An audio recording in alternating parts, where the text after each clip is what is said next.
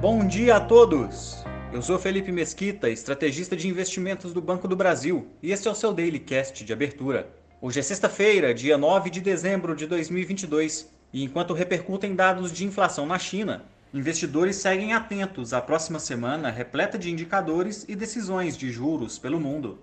Nos Estados Unidos, os índices acionários apresentaram recuperação após cinco pregões consecutivos em queda, enquanto investidores aguardam hoje a divulgação da inflação ao produtor e dados preliminares do Índice de Confiança do Consumidor, ambos relativos ao mês de novembro.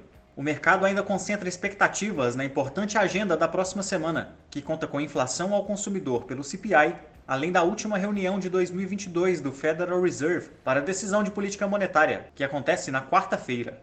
As bolsas da Ásia fecharam em alta após dados de inflação ao consumidor na China desacelerarem na comparação anual para 1,6% em novembro, enquanto a inflação ao produtor atingiu 1,3% na mesma base. Ao longo da próxima semana, saem dados de produção industrial e vendas no varejo chinês. Os mercados europeus sobem agora na parte da manhã, acompanhando a melhora no humor na Ásia. Por lá, as atenções estão voltadas para as decisões de taxas de juros por parte dos bancos centrais europeu e da Inglaterra, que ocorrem na próxima quinta-feira.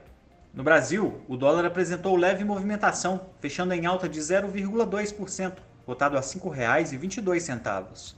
Já o Ibovespa emendou a segunda perda diária consecutiva, encerrando em queda de 1,67%, se sustentando acima dos 107 mil pontos, no patamar mais baixo desde o início do mês de agosto está marcado para as 10 horas da manhã uma coletiva com o presidente eleito Lula, com fortes expectativas de anúncio dos primeiros nomes para seus ministérios.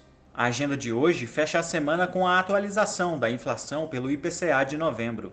Ficamos por aqui. Um ótimo fim de semana a todos e até a próxima!